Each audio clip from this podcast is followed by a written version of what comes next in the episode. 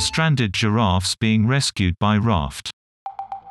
A group of the animals in Kenya, who became trapped on a new island, are being rehomed and it isn't easy.